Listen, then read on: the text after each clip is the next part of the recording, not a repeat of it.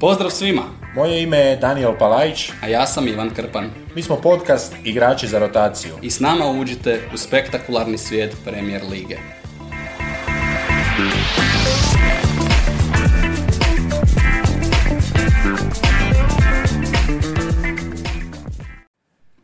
Daniele, eh, pozdrav eh, tebi. Novo kolo Premier Lige je fenomenalno kolo u kojoj, u kojoj je eh, najveći dojam ostavila 21. momčad, kako ti voliš reći, to su naši suci. Prije nego što se bacimo na ovo kolo, Eurobasket, Hrvatska ponovno kida živce. Jučer eh, pobjeda na Žgance protiv Estonaca. Da, onima kojima, kojima nedostaje, kojima nedostaje stresa, gorčine i boli u životu stigne Eurobasket svake dvije godine. Sad će biti nešto malo veći razmaci između pojedinih Eurobasketa, pa ajde neka bar sreća.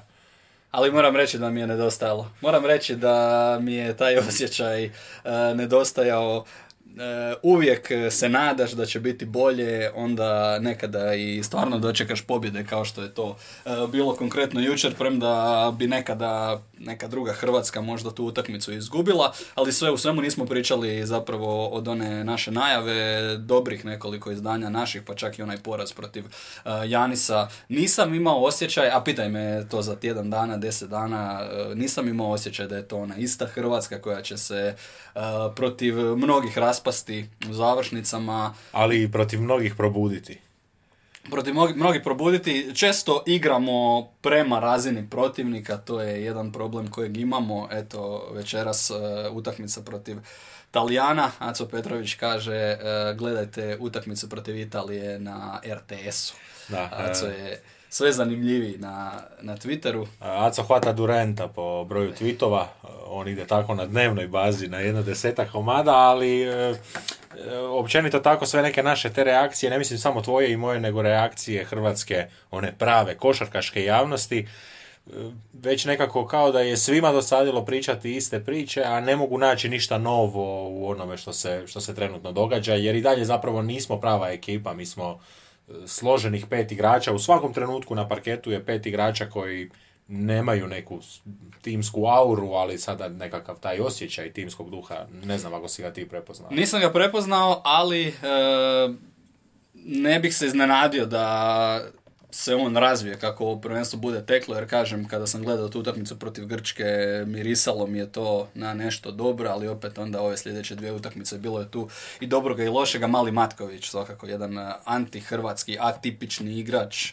atleta, e, čovjek koji podsjeća na jednog modernog košarkaša pod košem, tako da pozdravljam da je on uvršten u popis i pozivam izbornika da ga dalje nastavi koristiti. Da, i pomalo atipičan njegov razvoj jer nije košarkaško hrvatski, jer je brzo otišao iz Hrvatske, što se, što se naravno vidi. E, Ja se uvijek sjetim e, iz rukometne reprezentacije Marka Mamića, koji je isto tako spočitavan jer nije prošao nekakav tradicionalan put, a čovjek je vrhunski rukometaš. Sretno našima danas protiv e, Talijana, to će biti strašno zanimljiva utakmica protiv talijanskih revolveraša, uvijek zanimljiva talijanska reprezentacija, ali ja, ali ja uvijek imam dojam u susretima protiv Talijana e, da jednostavno imamo više muda od njih.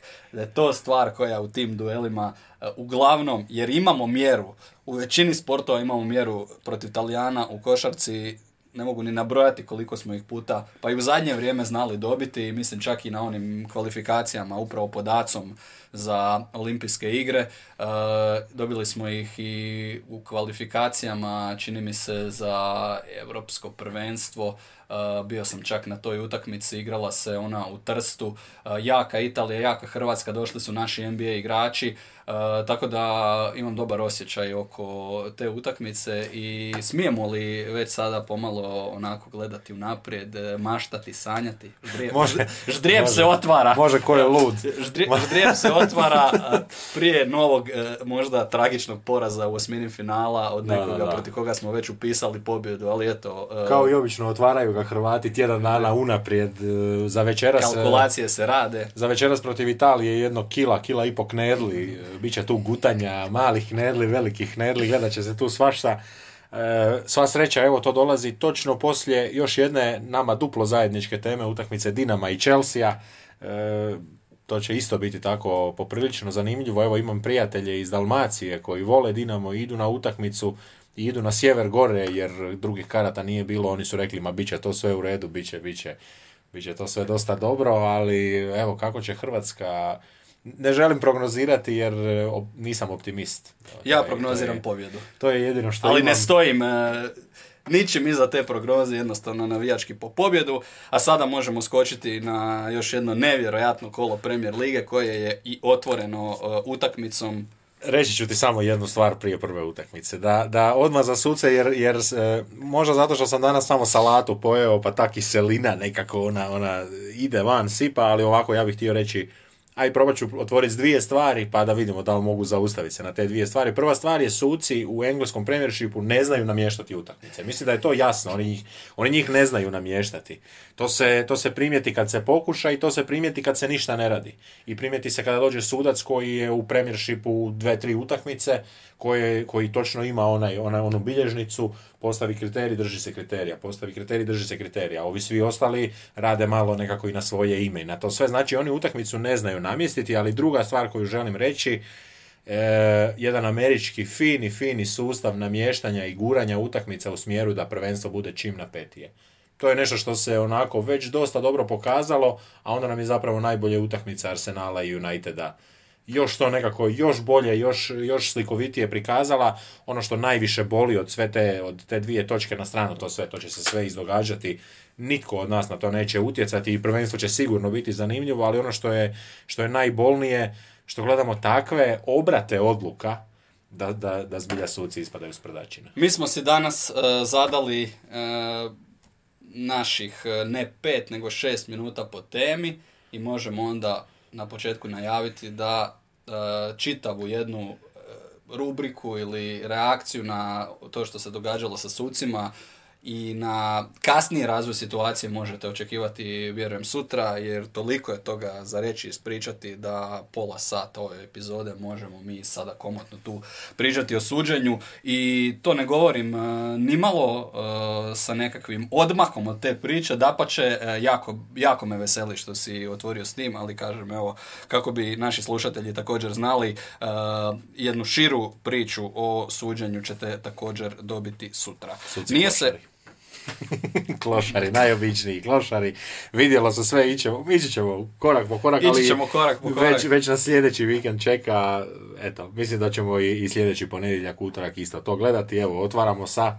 Otvaramo sa derbijem Merseyside, utakmicom koja je završila 0-0, nitko ne zna kako.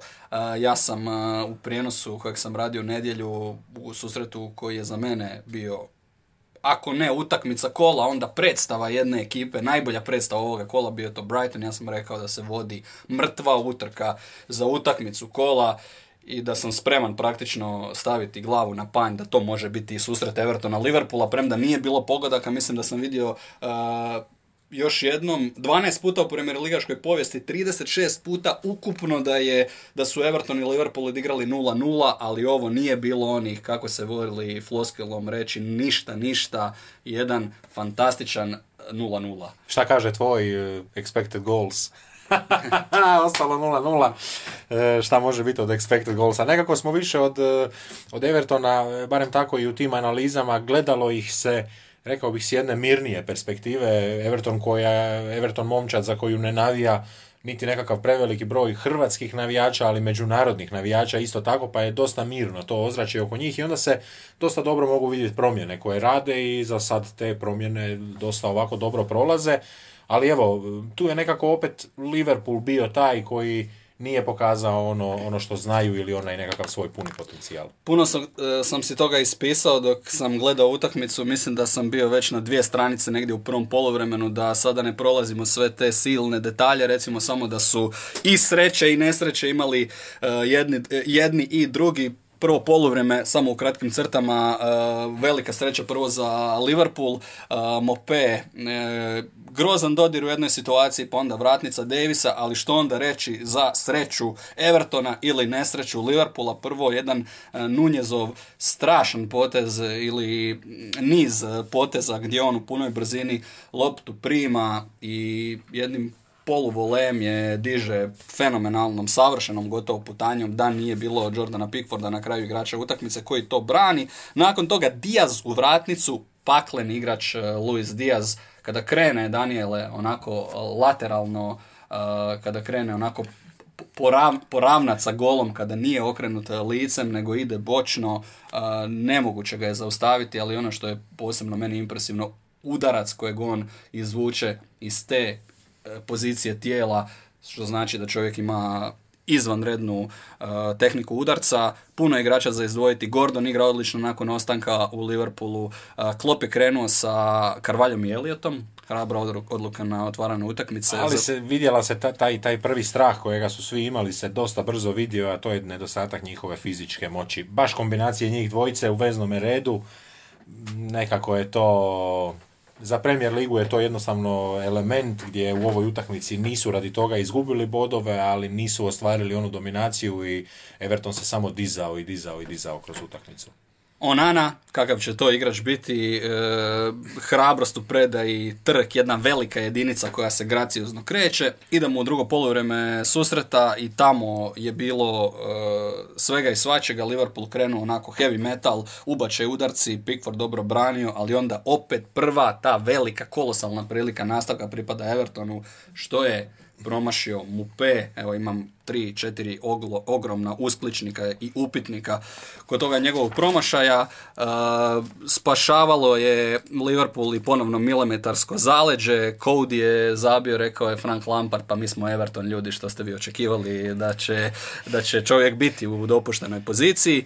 Uh, imali smo i jedan sporan detalj kada je Van Dijk faulirao nema tu, nema tu puno spornoga. Ajmo dalje, to ćemo. Ajmo dalje, to, to imamo dalje. To zbilja nema puno spornoga napisao sam u tome trenutku dok je još utakmica trajala, ako uzmu, zaslužili su. Dakle, ako uzme bod Everton, zaslužio je velika hrabrost Evertona, to su neke moje natuknice i opet dugačka nadoknada šest minuta na kraju... O, imamo jednu sličnu, dakle, šest minuta nadoknade, isto tako upisano kod mene, već po pravilu, jer ćemo kasnije doći do utakmice, ako se ne varam, Newcastle i Palasa, kada se taj dodatak koji se Liverpoolu dao u prošlome kolu nije dao Newcastle.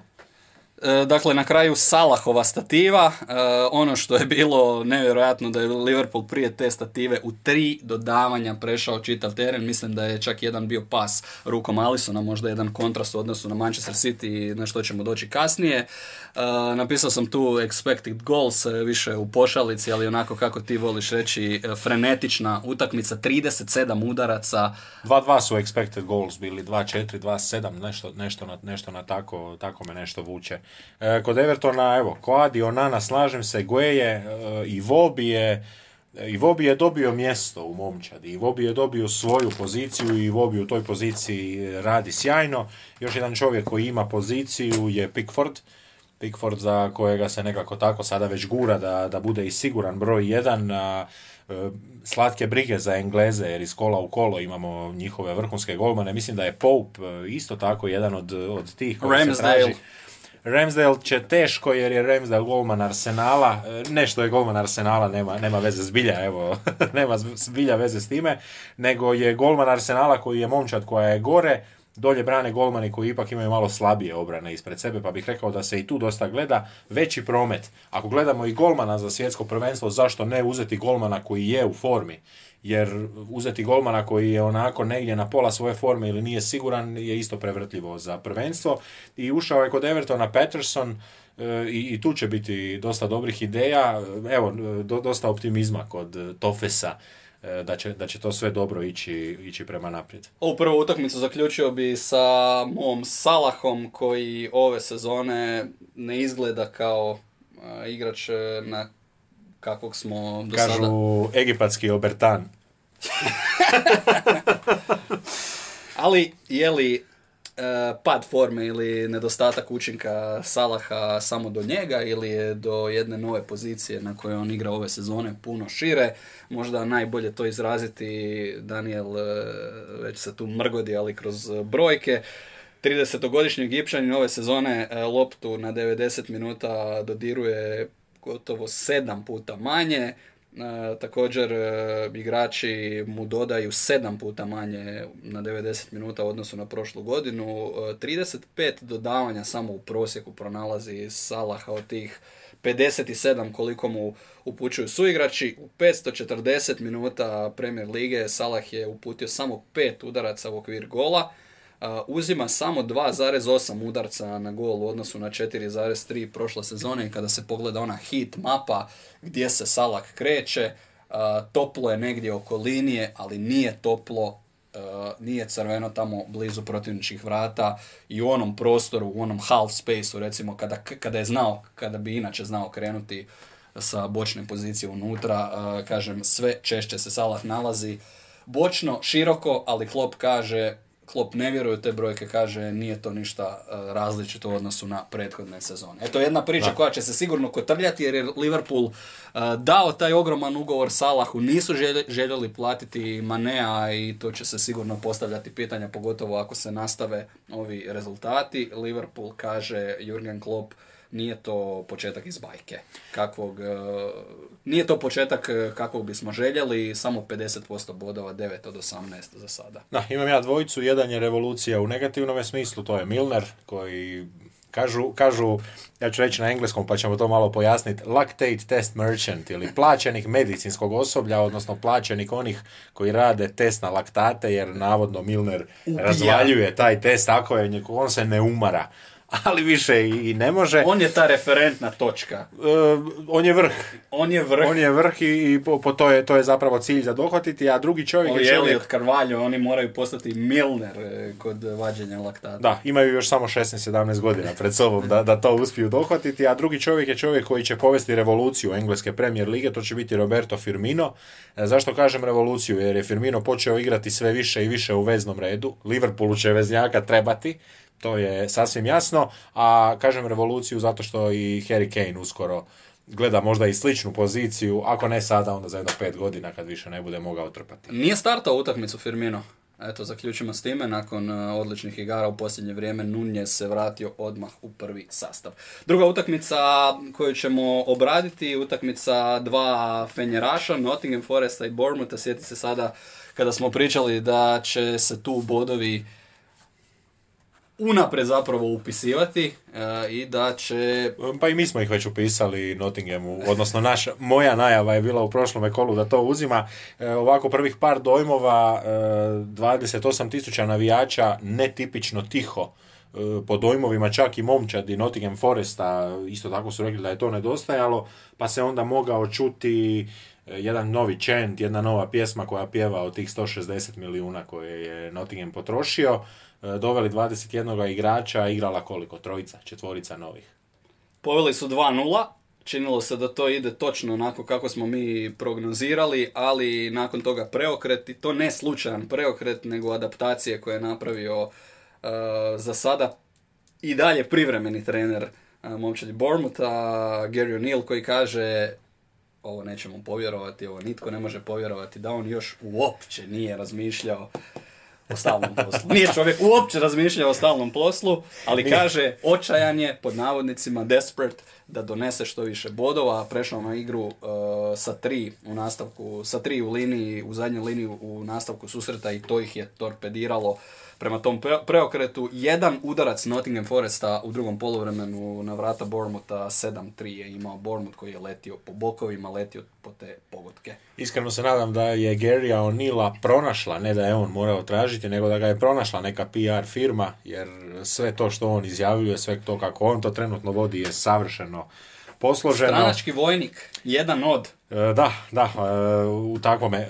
Zanimljivo to, gledajući na poluvremenu, on je napravio samo jednu izmjenu i tog, tog mog omiljenog zapravo njihovog igrača, Zimbabveanca, Zemuru je izvadio sa boka i to se pokazalo kao čak i dosta efektivno jer Zemura je nekako bio, reklo bi se, overcoveran, malo su više pazili iz veznog reda na njega, e, bili su svjesni da se zna naći u sjajnoj poziciji i da zna pobjeći, ali sve u svemu Burnmouth jedna vrlo simpatična momča da nema ih puno u engleskoj Premier Ligi, jer ako ne volite Arsenal, onda vam oni nisu simpatični, ali ja bih rekao nekako u objektivnosti da je Arsenal možda ta trenutno najljepša momčad sa nekakvim najljepšom i željom i igrom da se ostvari ta želja, ali Bournemouth je točno onaj onaj klub kojeg tražimo između 12. i 16. mjesta za kojega će se navijati da ostane ako ta simpatičnost preživi. Želiš reći da je Brighton već sada previše mainstream, da su Brighton, i Leeds da su previše mainstream, tražimo nešto underground. Da. E, na brzake detalje s utakmice Kujate za 1-0, Johnson iz 11 terca, eto e, nama naše omiljene teme suci, možda i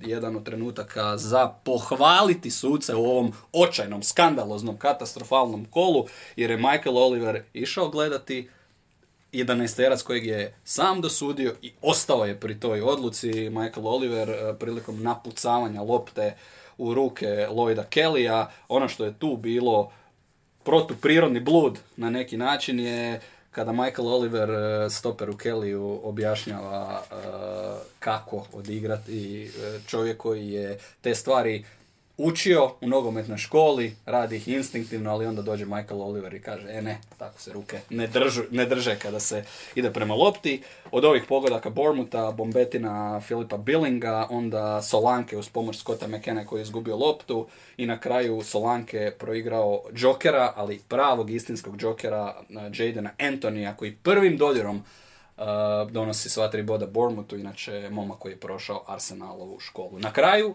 najveće iznenađenje, zvižduci za trenera Coopera i Nottingham uh, od, vjerujem, jedne šačice, uh, samo šačice navijača nakon uh, svega fantastičnog što je Cooper napravio u Nottinghamu i nakon solidnog otvaranja sezone. Ali da me pitaš, i sada oprosti, da me pitaš i sada ili ja tebe mogu pitati, bez obzira na ovaj rezultat, za kog ti je bolji dojam u ovoj dosadašnjoj fazi sezone? I kad staviš ovo na stranu, moj nekako barem dojam, Gledam sad taj Nottingham 19 i 4 boda, tri uzastopna poraza, ali nemam dojam da je to tako loše, a nemam opet dojam da je ovo dobro kod Bournemoutha koji ima dva pozitivna rezultata za redom. Rekao bih da su ih malo isprovocirale i gostujući navijači, išla je nakon gola za 3-2, išla je pjesma Who Needs a Manager, e, sebi, sebi na šalu, sebi na štetu i, i, Kelly se onako, nije se nasmiječio, ali, ali čuo je, primijetio i vidio se taj jedan trzaj, čuo je taj e, štimung i bila je...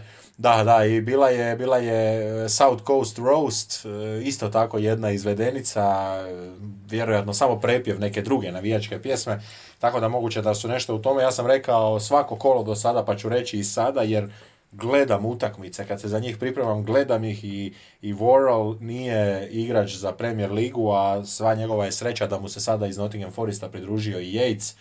Možda su to zvižduci jer su isprovocirani već e, navijači Nottingham Foresta time da igraju igrače koji su igrali Championship, a dovedeno je takvo more igrača, jednostavno je jasno da su igrači samo dovedeni, ali da ništa za njih nije smišljeno, da za ništa nije za njih isplanirano e, kako će se ta momčad uopće izgraditi. Sljedeći susret također u subotnjem terminu od 16 sati, Tottenham Fulham 2-1, e, rezultat koji je mogao biti i izraženije u korist e, Tottenhama. Nekoliko izmjena napravio Antonio Conte, Kuluševski, Perišić ostali na klupi, Sanchez je također bio van sastava, igrao Lengle, vratio se Romero, Daniele Sona neće i neće, pogodio je Gredu. Can't score, can't score. Uh, opet ovako neugodno za reći, evo ušao je, ajmo, ajmo odmah vidjeti tko bi ga mijenjao, mijenjao bi ga možda ili sigurno ili kako već Richarlison.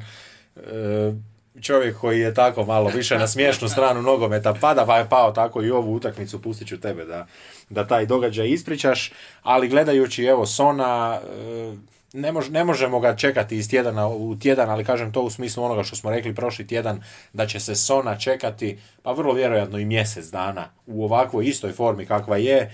E, evo, još, ajmo mu dati još dva kola, evo, ajmo tako, dva kola mu još damo ovakve igre, pa onda možemo pričati o tome, ali mislim da i dalje on osim što ne može zabiti, sjajno služi. Odmah prva prognoza, Son daje gol u sljedećem kolu Manchester City, nešto što je već napravio E, tko zna koliko puta Manchester City bi mogao biti bez Kyla Walkera, a oni malo hrabriji na kladionici kada to znaju da se on nije zabio, da nema Walkera, možda već gledaju kako da posole malo nešto na tu utakmicu.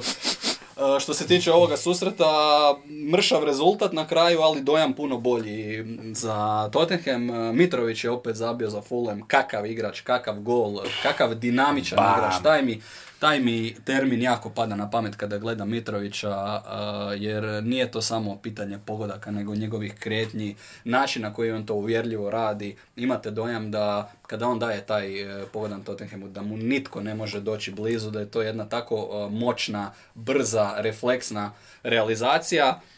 A jedan od e, svakako ljudi susreta je bio Richarlison koji nije ostao upamćen samo po, po proslavi pogotka, skidanju majice da bi proslavio pogodak protiv e, kluba koji je ove sezone ušao u prvu ligu. Ne samo da je skinuo dres, nego je uzeo loptu, Daniele, i napucao tu loptu negdje na tribinu. U stilu grčke reprezentacije, ako se sjećaš možda e, grčke pobjede protiv Amerikanaca 2006. E, na svjetskom prvenstvu u košarci, kada jedan od Grka uzima loptu mislim, e, ne mogu se sada sjetiti o kome se točno radilo, uzima loptu čovjek i sve snage, kad je se oglasila sirena i sve snage košarkašku loptu nabija negdje na, na plafon dvorane, tako je to Richarlison napravio, ali ne jer je pobjedio protiv Manchester City, nego jer slavi pogodak protiv ekipe Fulama, na kraju gol uh, poništen zbog zaleđa.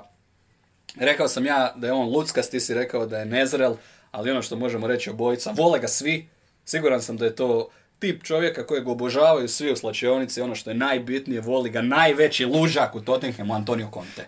Antonio Conte bi u vatru išao za Richarlisona, ali ne bi ženio svoju čerku za njega. Varljiva, varljiva je takva konte ova ljubav, e, ne samo varljiva, nego i hlapljiva poprilično. E, kod Tottenhama možemo reći da je Lengle igrao umjesto Davisa u zadnjoj liniji i već se to činilo dosta dobro, kritike, a kritika nema, pozitivne su reakcije. Rekao bih najviše Lengle posuđen iz Barcelone i da a to je sada stereotip, ali se, ali se vidi to da on s loptom zna i da on zna odigrati s loptom kao stoper iz zadnje linije, ne samo nju predati i dodati, nego malo se nekako i namjestiti, potražiti taj half space jednim izvlačenjem na desno ili na lijevo gdje ga, gdje ga već nalazi. E, Bentakur je bio dosta dobar, a Bentakur je zapravo, i mislim da će se to dosta dobro pokazati kroz sezonu, on je igrač koji ovisi i o motivaciji i o pripremi, ali ga je kontre, Konte ga je sada dobro našpanao i, i sad to djeluje dosta, dosta dobro općenito u veznom redu. Evo ja ti mogu samo još dodati da je Tottenham zadnji puta 2016. 2017. godinu otvorio s 14 bodova godina gdje su bili drugi na kraju godine u prvenstvu i evo jedan, jedno slično otvaranje, vrlo sigurno, vrlo samouvjereno. Kod e, ekipe Fulama ozlijedio se Anthony Robinson, problemi su za Marka Silvu na tim bekovskim pozicijama jer Kurzava još nije spreman. E, na, lijevoj, na lijevoj strani nemaju ljevaka. Da, a u srijedu, Daniele, moj dragi, Tottenham, Marseille, Antonio Conte protiv Igora Tudora, možemo reći učenik i učitelj.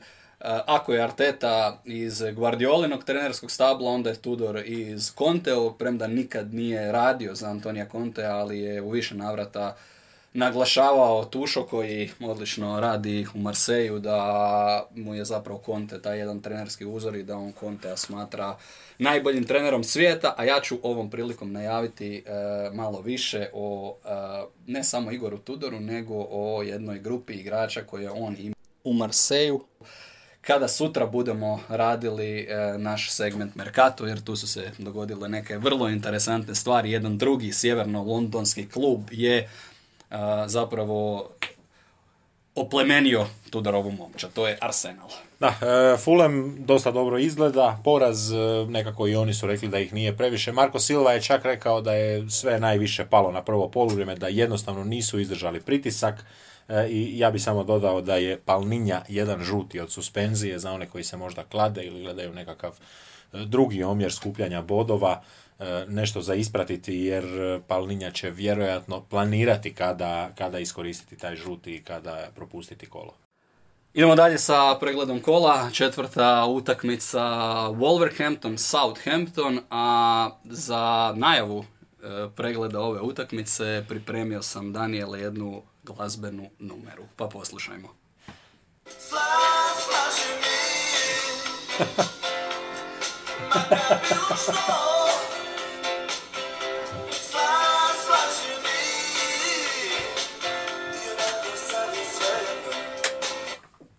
Da, a, ako laže pjesma, ne laže Bruno laž.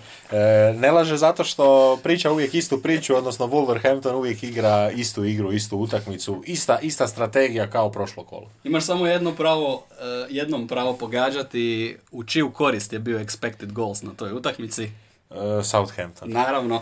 Agencijski čovjek Bruno, Bruno Laž je preživio. Ono što je bilo impresivno je njegov hudi e, kojeg je obukao po uzoru na Tomasa Franka. Franka nije imao ovoga vikenda, ali ti, te hudice sa onako uh, velikim uh, simbolima m, kluba Takozvane hip-hop hudice. Da, su fenomenalne, pogotovo Brentfordova sa ogromnom pčelom. Bruno Laž, dakle, u hudici Wolverhamptona preživljava utakmicu. Nova partija Wolvesa bez inspiracije. Pobjedili, zahvaljujući, ne znam hoćeš li se složiti, ali za mene uvjerljivi krompir kola, Daniel Pondens koji zabija gol kojeg nije želio zabiti Ali- na takav način. Ali žive Britanci žive od toga jer e, momčad je to koja je popunjena, znamo već svi Portugalcima i onda kada Poden zabije, to je za njih samo ona potvrda, vidiš da se ipak bez nas ne može, a o, je Krumpir kola, slažem se, ali možda igrač utakmice Mateuš Nunješ e, koji je igrao kao da, kao da on zapravo i ne igra za Wolverhampton, kao da on igra za neku Barcelonu ili Madrid i, i samo se našao ovdje i došao onako u, razred ispod sebe i rekao ajmo dobro, ajmo odigrati. Igrao čvrsto, otvoreno, direktno, iskreno. E, Postavio možda jedan sebi mali problem jer je znao ostajati na nogama nakon duela. Zabio pogodak Pondens, ti kao rukometni vratar, nekadašnji nam to možda možeš bolje kroz nekakvu fiziku objasniti, ali meni je I taj... nogometni i vaterpolski. Meni je to izgledalo kao onaj felš oko, oko rukometnog vratara sa krila, kada lopta ide u jednoj obilazećoj putanji, kada dodiruje podlogu, tako je otprilike Pondens e, nesvjesno zabio taj pogodak oko bazuna, vidi se i na reakciji vratara da to nije udarac kojeg ikada vidite u svojoj karijeri, jer lopta dolazi potpuno neprirodno, ona nije udarena, ona je nesvjesno potkopana oko bazunu, a koji ostaje nemoćan. Šteta za Bazunu, rekli smo već jedan od boljih golmana u prvih pet kola i ostaje i za ovo kolo. Onako ni- nije, nije tipičan engleski golman, puno je pokretniji, puno je eksplozivniji, a evo, samo jedan primljeni gol. Spomenuo si Nunesa, e, ozlje, e, ili Nunjesa, ozlijedio im se Kalajđić, to je zapravo najgora vijest koja je stigla nakon ove utakmice. Kalajđić koji je izgleda izgubljen e, na čitavu sezonu, prednji križni ligament je pukao, a Raul Jimenez, njegova mumifikacija je u punom zamahu. To jednostavno znate. Jednostavno znate da je Anubis došao po svoje, jer se čovjek ozlijedio na zagrijavanju i to je sada već jedan trend.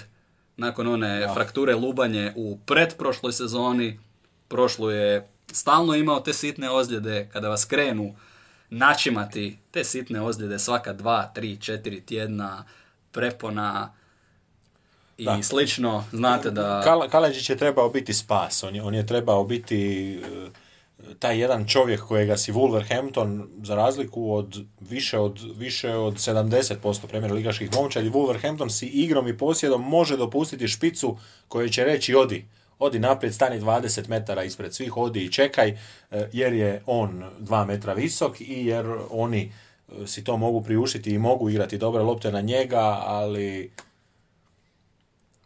eto, pade sve u vodu već u kolu broj 6. Je li, mu, je li ovo Kaleđiću bio i, i debi? Da, a, a siguran sam da si vidio koga su doveli kao zamjenu za to mjesto napadača. Nisi, Nisam. mašeš glavom. A, Prošlo ti ispod radara da dolazi Diego Costa. Diego Isprike, dolazi jesam, u Wolverhampton. Ako su trebali čovjeka koji će Brunu lažu reći, pa pod cijenu toga da ni on više ne bude u klubu, da je ovaj laž, to će biti Diego Costa. Nisam siguran da su dobili igrača, više su dobili jedno tijelo koje pokazuje vitalne znake. Ja pretpostavljam, kaže jedan moj prijatelj, da je taj sistematski pregled e, Diego Koste se svodio zapravo, zapravo samo na to da se utvrdi da je čovjek živ. I da se zdravstvena iskaznica preda, upiše i prolaziš dalje. Odrađeni su naravno ovi srčani testovi i to sve srca uvijek kod, kod Diego Koste. Bilo je malo ako je bilo potrebno nekakve one brze reanimacije, čisto da čovjek pokaže vitalne znake, a eto Kosta E, dolazi. Ma, malo zabrinjavajuće, Kostu smo, e, jesmo li ga i mi gledali prošle godine na areni, smo ga imali u, Bio je, u, bio Južnoj, je u Južnoj Americi. sa Hulkom je igrao u ekipi. Tako je i, i to nije izgledalo dobro. to ne da Uopće. nije izgledalo dobro, on je bio čovjek To nije izgledalo. na korak od mirovine. I, I to ne korak sa ove dobre strane, nego korak sa one druge strane koji dođe, tako je, evo, jedna liječnica u Sisačkoj bolnici dođe, ima sada već 84, 5 godina, ali kad god je nekakav manjak ljudi nju pozovu i ona se uvijek rado da zove vrlo vitalna jedna žena za svoje godine, tako evo, tako evo stiže i Diego Costa.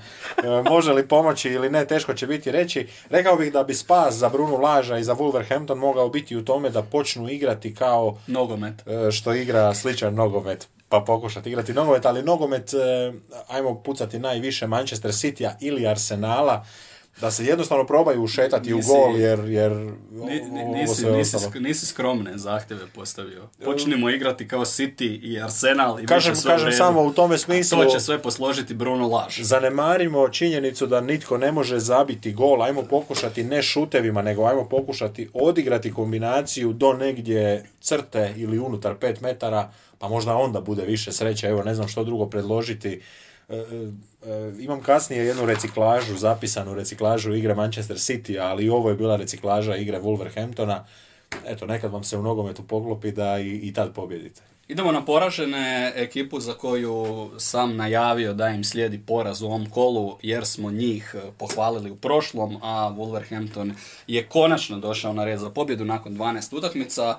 Opet onaj second half eh, Southampton u nastavku susreta taj Ralph Hasan Hittel mijenja formaciju dva puta, a prelazi na igru prvo 4-3-3, pa 4-2-2-2, što je do sada odlično radilo za Southampton, ali dojam je da su, e, da što su više oni promašivali, da je on više dodavao napadača na teren, nikako nije ulazilo, tu ih je u nekoliko navrata zamalo i uhvatio na spavanju e, Wolverhampton. Nije bilo e, Romea Lavije, e, o kojem ćemo također razgovarati sutra u našem u našoj epizodi Mercato, a Ribo je zaigrao u naletu tu- u tom drugom poluvremenu, ali ostali su kratkih rukava, a čovjek koji je najviše u negativnom smislu zaslužan za to je Che Adams.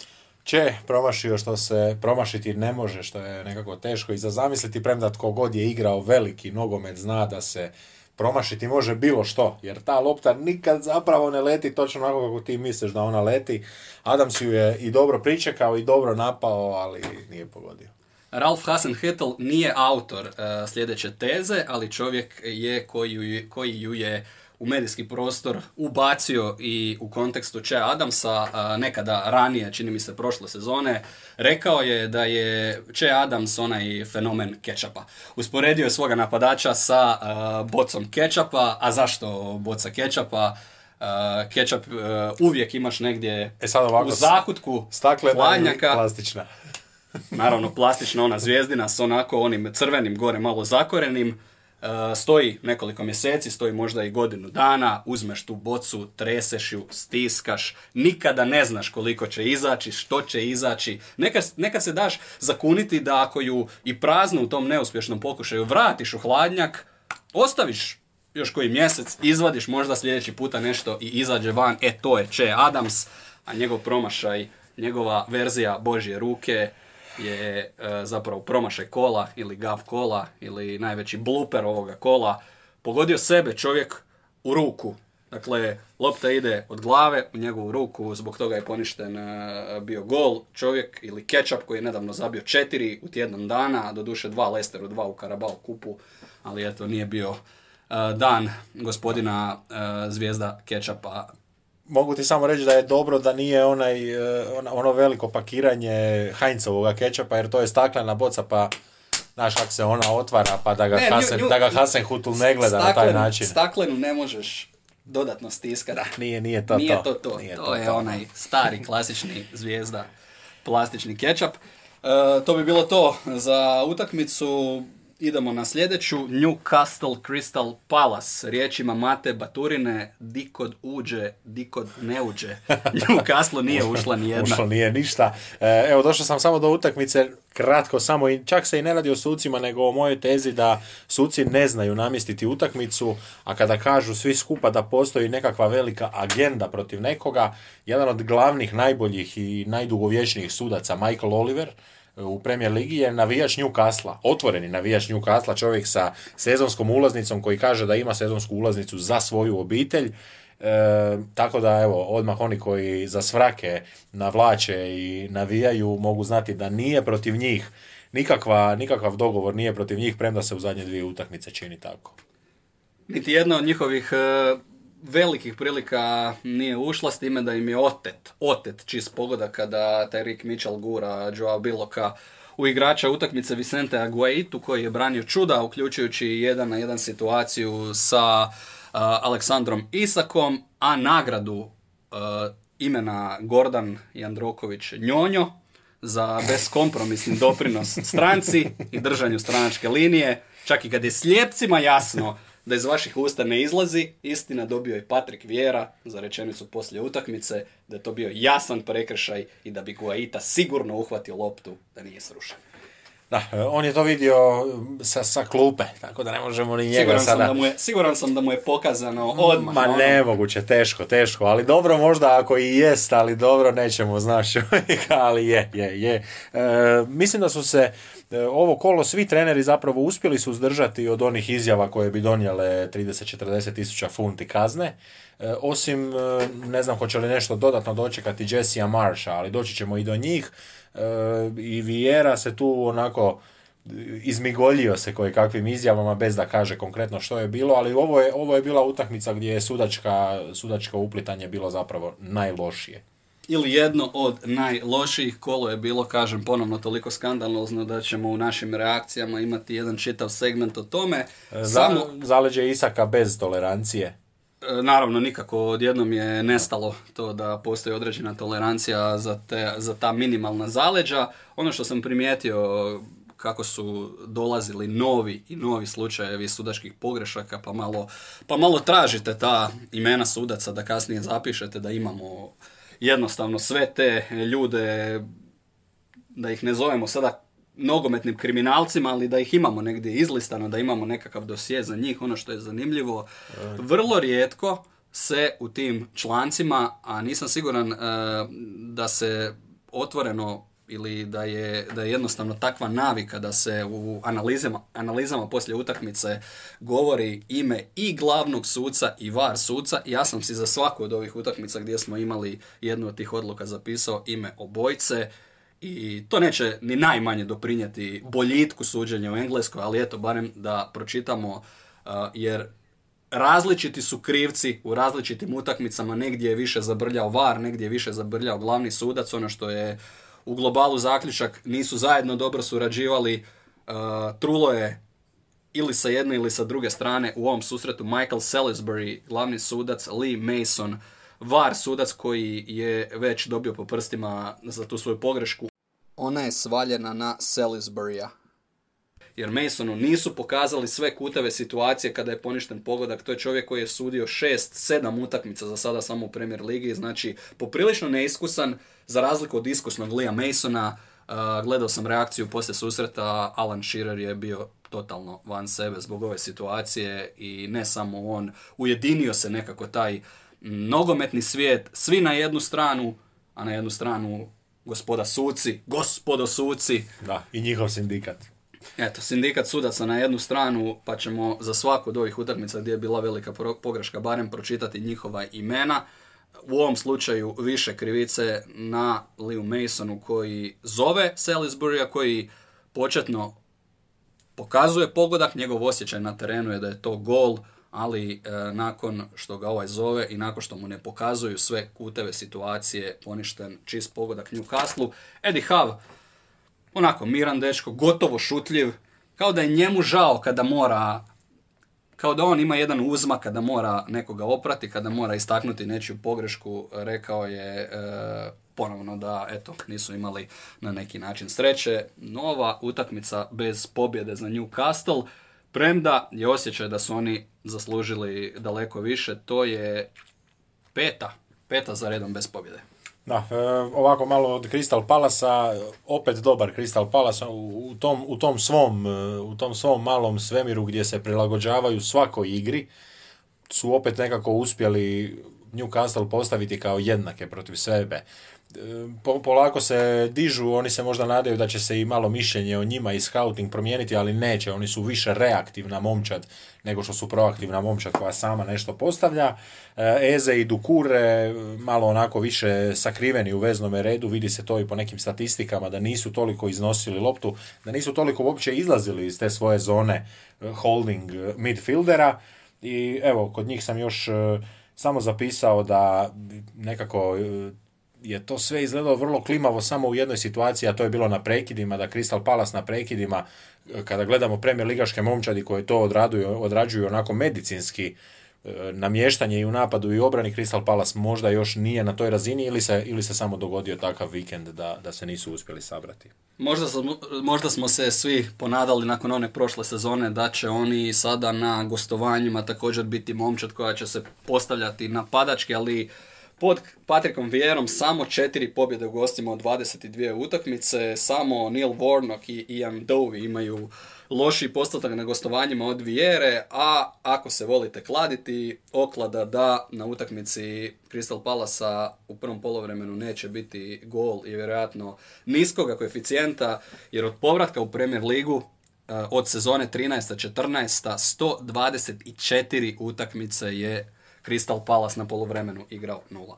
Poluvreme X uvijek dva koeficijent. Idemo dalje, sljedeća utakmica. Idemo dalje, idemo dalje. evo mogu odmah reći, nisam gledao, nisam čitao, promašio sam ju radi traume Uniteda, ali drago mi je, pogledao sam golove i sažetak eh, Brighton Leicester City. Promašio si utakmicu kola, promašio si utakmicu u kojoj je tvoj kolega izuzetno uživao prije svega u utakmici, a kao komentator eh, znaš onaj trenutak, onaj efekt kada je neka utakmica toliko dobra, kada neka utakmica toliko leti, da se i ti sam osjećaš fantastično, da ta utakmica zapravo nosi taj prijenos, e, ti si tu negdje sa strane kao navijač, ali kao prvi navijač, kao čovjek koji to prvi vidi i samim time e, imaš i nekako e, najveći dojam onoga što se događa, zapisao sam tu samo dvije riječi, Rapsodija i Potterball. Pitaću Potter samo, samo ću te pitat, kaže expected goals 2-4 za, za uh, Brighton and Hove Albion.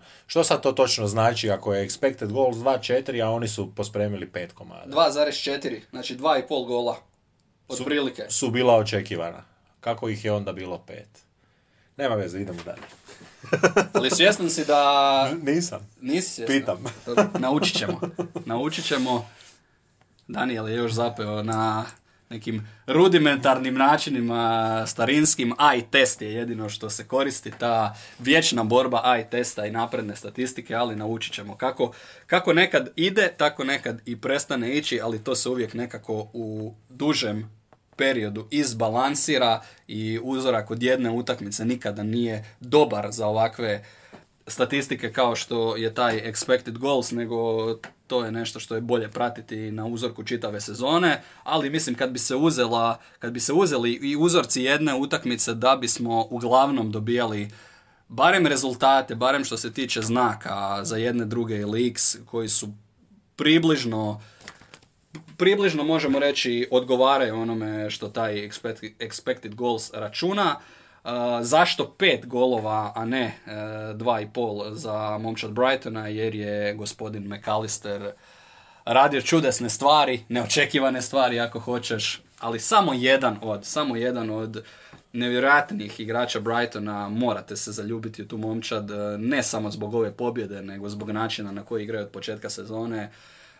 Pitam se, to mi pitanje prolazi kroz glavu nakon ovakve partije Brightona, naravno svi su i nakon ovoga susreta počeli zazivati da se Grahamu Potteru da u ruke neki bolji klub, ali nisam sasvim siguran da bi on u nekom jačem klubu to radio ili siguran sam da ne bi mogao raditi na ovakav način. Prije svega, osim što tim igračima pronalazi maksimalno dobre uloge, ta ekipa djeluje vrlo, vrlo neopterećeno rezultatom, samo kao da su došli odigrati, zabaviti se, ispratiti ono što im je Potter pripremio i u tome apsolutno uživaju. Ono što si ti rekao, ovaj Trosar recimo, bili on u 10-15 ekipa Premier Lige bio tako važan, bili ovaj McAllister radio ovako čudesne stvari, bilo gdje drugdje osim u Brightonu, da ne pričamo o Danny Welbecku, toliko igrača za izdvojiti i pohvaliti. Da, mentalno su se vidimo poravili Webster i Dunk nakon, nakon one noćne more nezgoda odbijanja i nesreća protiv Fulema,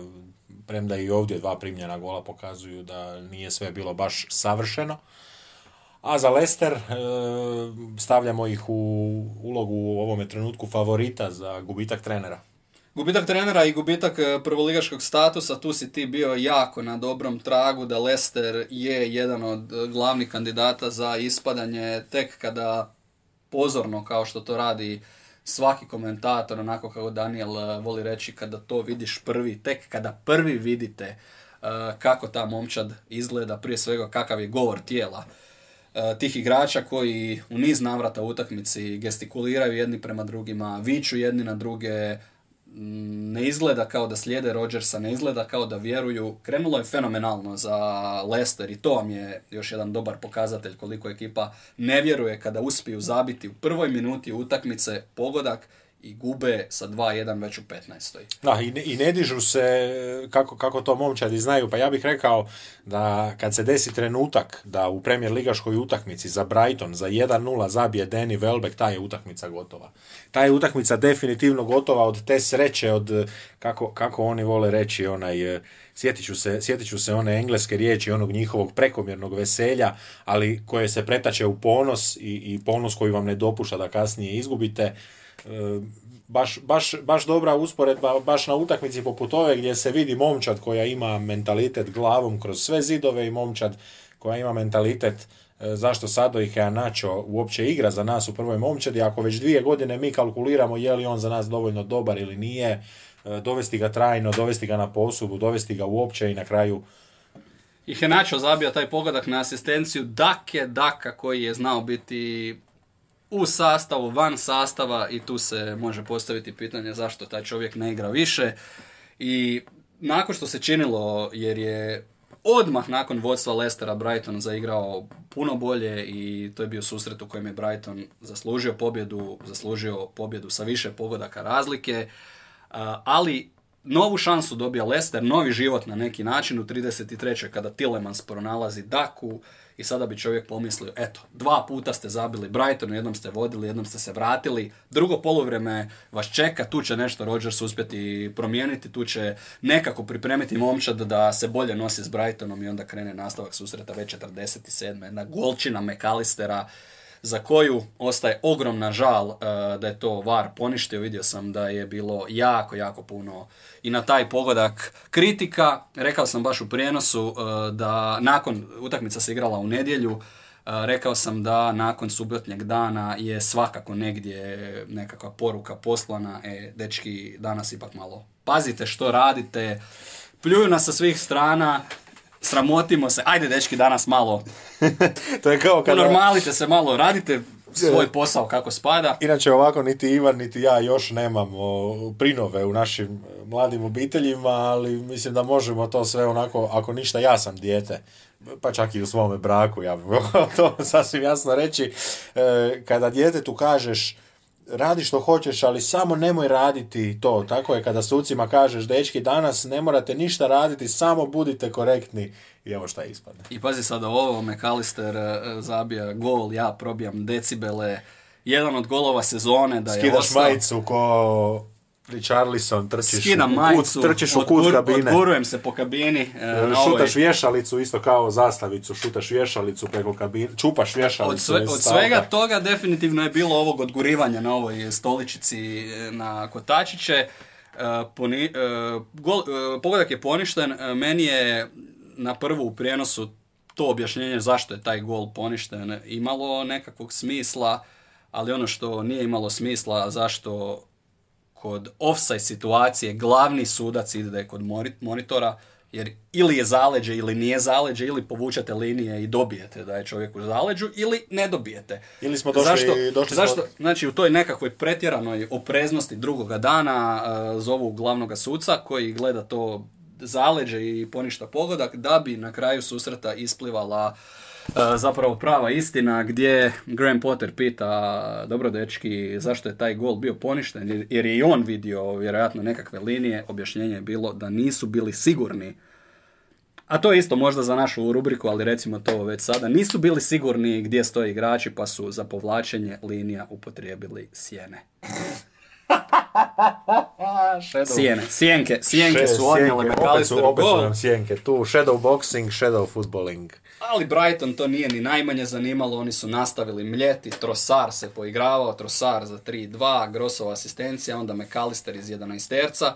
Rezultat je 4-2, tu je Brighton ukraden još jedan čisti kazneni udarac, tako da bilo kakva šok terapija, da se drugi dan bolje sudi, nije urodila plodom i onda taj bakreni Argentinac koji će možda biti u argentinskoj reprezentaciji sa škotskim podrijetlom, Alexis McAllister zabija e, peti pogodak iz slobodnog udarca, zaslužio je fenomenalan gol, doduše e, čim sam vidio kako je pozicioniran Lesterov uh, Danny Ward, mislim da je lopta letjela u vrata dok ja govorim, ostavio mu je, ostavio mu je cijelu stranu i tako, i tako je bilo, Ward je ostavio zalijepio se čovjek za jednu stativu, ali i da je bio na sredini gola. Ma da je bio u tom kutu, mislim da ne bi uhvatio tu loptu McAllistera. Jedan od onih e, slobodnih udaraca iz onih 90-ih, iz romantičnih vremena, zona Del Piero, zona McAllister. E, predstavljanje McAllistera, pričao sam o njemu i u prijenosu, pričali smo o njemu i u podcastu, e,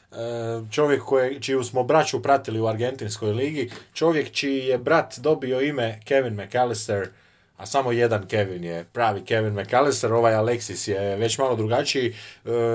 Kako sam i rekao, dva brata profesionalni nogometaši, otac profesionalni nogometaš, e onda nije brat, odnosno nije stric, nego je bratić, odnosno nečak od njegovog oca, dakle otac je proširio na sve na koje je mogao. Ko je bio škot u toj cijeloj priči? Majka. Majka. Majka je, majka je bila škot e, u cijeloj priči, pa ne znam ko je bio škot.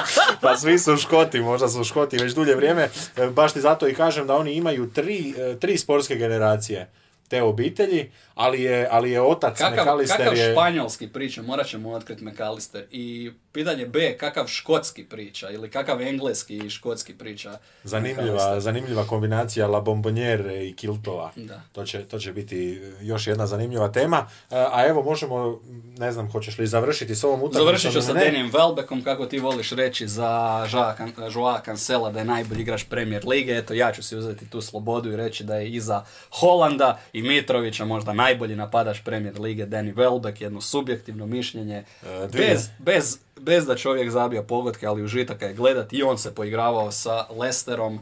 Toliko je igrača iz Brightona za izdvojiti, ali eto, ovaj puta McAllister, svakako Welbeck i apsolutno Trosar. E, dvije stvari, završavamo sa Brightonom, e, pa mogu reći Joao Cancelo, driblinzi 3 od 3 u ovome kolu za one koji traže detalje, da potvrde svoja mišljenja, što se inače zove laganje samoga sebe, Joao Cancelo i dalje najbolji igrač lige, ali sljedeće kolo, odnosno u ovu subotu, komentiram utakmicu između Burnmouta i Brightona. Dakle, pravi, pravi jedan e, specijalitet, dvije momčadi koje su fantastično odradile ovo kolo, jedni protiv drugih već u sljedećem. I tu bi sada netko naivan, nakon što je vidio ovakav Brighton, rekao da će to biti šamaranje e, Burnmoutha, ali Premier Liga je ona, kako ti kažeš, ljubavnica, koja vam... Evo, savršeno. Savršeno jer je ona u ovome trenutku ljubavnica. E, Burnmouth nema trenera na koga se pripremati, na koga, se, na koga će se Brighton postavljati, na koju će se, ne, mislim da apsolutno ne znaju što ih očekuje i, i to će biti još samo sve teže, ali radit ćemo i najavu kola. Gospodin sa nekoliko diploma, Graham Potter bi to mogao znati. Idemo dalje, spomenuo si Kancela, to je uvod, uh, vraćamo se dan unatrag, to je uvod uh, u susret Aston Ville i Manchester City-a Senzacija. Senzacija za mene. Kažnjen City radi ružnih dresova. Vratila se karma. Vratila... Stvarno su grozni. vratila se Stvarno karma, su da. grozni, a ono što je porazno za City, ni onaj treći dres im nije lijep. Da, treći više kao dres za zagrijavanje, ali možda bi čak i bolje prošao na terenu. Ide se na jednu e, kapa talijansku modnu stilistiku i, to jednostavno ne prolazi. Ali evo, 1-1 e, Stevie G preživio. Preživio i nisam siguran da je to dobro za Aston Villu, nisu poslušali moj savjet da bilo bi to idealno, izvukli ste bod, riješite se čovjeka i onako ga to, da se ne lažemo, čeka u sljedećih nekoliko kola kada će ponovno biti razotkrivan njegov rad ili nerad u Aston Villi. Jedan udarac na gol, rekao je Guardiola, sa svime sam zadovoljan, to jest zadovoljan sam s obranom, nismo imali e, koncentraciju, igrači koji inače bolje rješavaju stvari u zadnjoj trećini to nisu napravili ovaj puta. I točno tako mi je izgledala utakmica, mislim da je to savršeno opisao Pep, kada su poveli 1-0 15-20 minuta e, dobre Cityjeve igre, nekoliko prilika e, koje nisu iskoristili i eto Aston Villa iz prvog udarca na gol e, zabija. Na kraju su i oni postali žrtva Vara, Da, čitao sam- moć Vara, Kvara, kvar, kvar sve kvari. E, Čitao sam neke analize, na Twitteru znaju izaći ono, onako one jako dobre, kratke analize koje budu poduprijete i sa videima i sa e, fotografijama, premda fotografija nogometnog terena gdje se pokazuje tko gdje stoji jako, jako malo vrijedi. To, to su fotografije koje se plaćaju po par lipa svega, pa ih kupite stotinjak da, da složite sliku tko se zapravo gdje kretao jer se na fotografiji ne može vidjeti ništa, ali je Stevie G iskopirao e, iskopirao je Brighton i to ne Brighton protiv favorita nego protiv nekoga težeg e, s time da je držao e, tri mini linije po dvojicu igrača. On je držao u zadnjoj liniji Minksa i Konsu, pa su Douglas Lewis i Kamara bili taj holding blok u, u veznom redu i onda ispred njih i Remzi i Bailey koji su, e, mislim da će to čak i ove neke brojke potvrditi, koji su imali e, svaki preko 20 e, instanci kada su pritiskali čovjeka na lopti.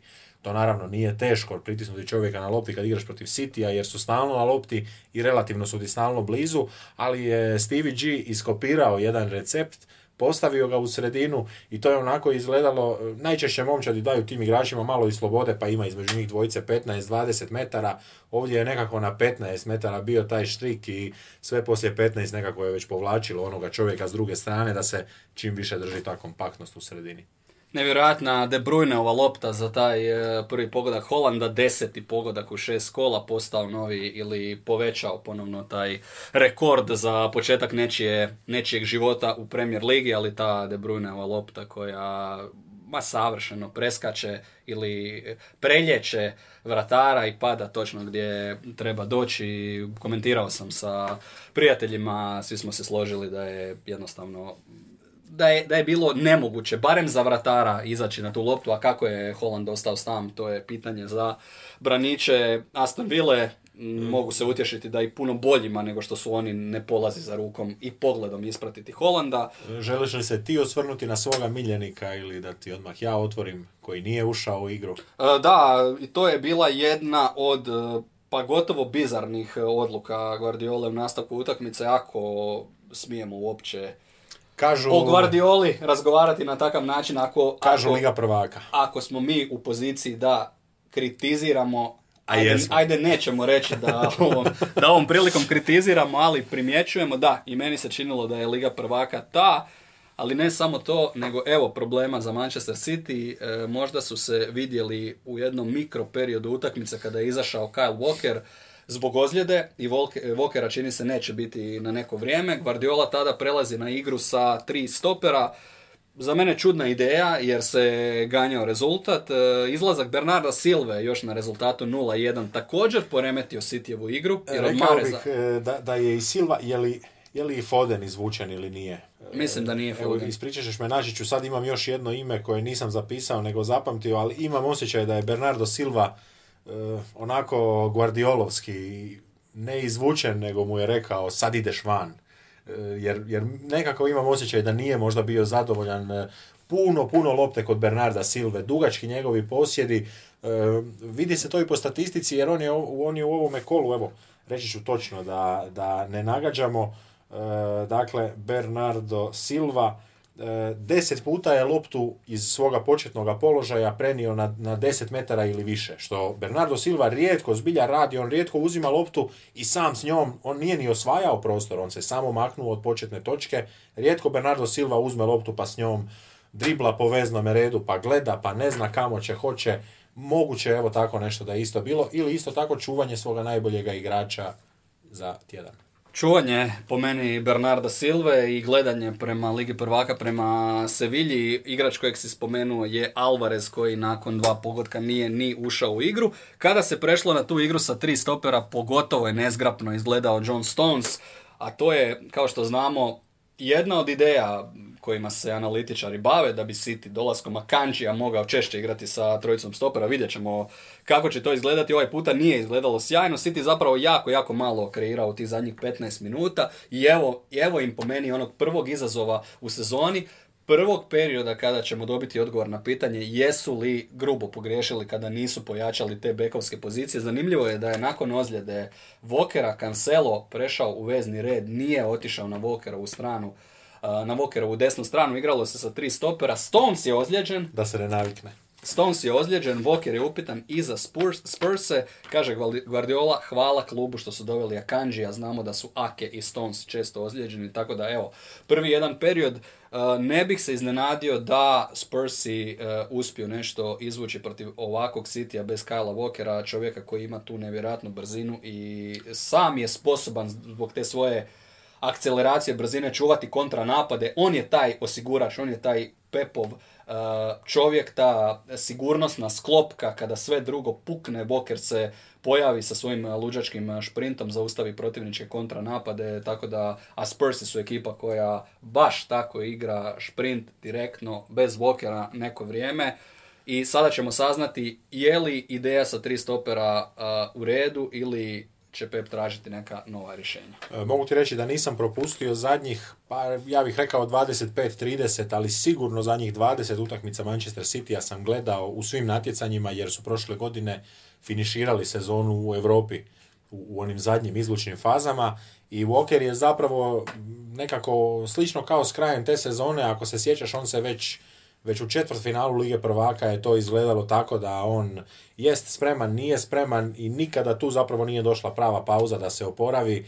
Walker koji je, On, je, on je isto tako već nećemo reći e, ružno je podcjenjivati ga, ali evo 32 godine i, i mjesec dana je za njime nisu to već, nisu više to tako lagane noge, one jesu i dalje eksplozija, bomba, možda i najbrži igrač ako se, ako se gledaju te panične situacije, jednostavno njegov korak na motoru i, i, i na jednoj sam čak i utakmici rekao da ide kao na motoru, tako da e, zbilja takav. E, stvori se problem, vidjeli smo to i ovo što si rekao s bekovima, ali evo problema i naprijed, gdje je sad odjednom Phil Foden u ovakvim utakmicama, gdje City mora doći skroz naprijed, Phil Foden je na lijevome boku neiskoristiv.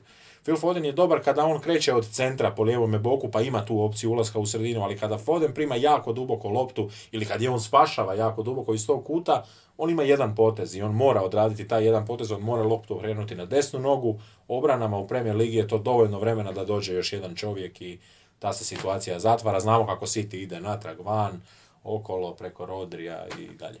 Posljedica je to tog jednog hermetički zatvorenog sistema uh, kojeg ove sezone gura Guardiola i čini se da tu Foden za sada ne daje najbolje od sebe. Idemo dalje, idemo na osmu utakmicu ovoga kola, to je susret koji je izazvao kao i onaj duel uh, Newcastle i Crystal Palace ogromne kontroverze, opet je Chelsea uključen, FC interesting, je opet uključen u priču. E, ako se slažeš e, većinu ovih pogrešaka kojih je bilo jako, jako puno ćemo obraditi u našim reakcijama. E, počnimo sa frizurom Veslija Fofane, ja, ja bih rekao EKG frizura, dakle ona EKG crta i onda izbrijano srce, ako nekome nije jasno što, što EKG crta znači, ona vodi do srca. Dosta mijenjao Tuhel, prije svega formaciju, počeo sa trojicom u sredini, dvojica naprijed, od nekud je izronio Pulišić, i partiju Chelsea u prvom poluvremenu bih opisao engleskim terminom toothless. Želim ugristi, ugristi, ali nemam probe. Da, o- ova salata koju sam danas pojeo, ve- već na sami pogled bilješki za ovu utakmicu se, ne kreće se dizati, ali kreće se i ona rotirati, kreće i ona nešto tražiti. E, Na sve skupa bih stavio na stranu, evo, utakmica koju su zapravo zamjene pobjedile za Chelsea. Evo, ja ću dati samo svoje za Chelsea, nekakav generalni sud, da ne idem, jer nisu mi se svidjeli ni Fofana, ni Silva.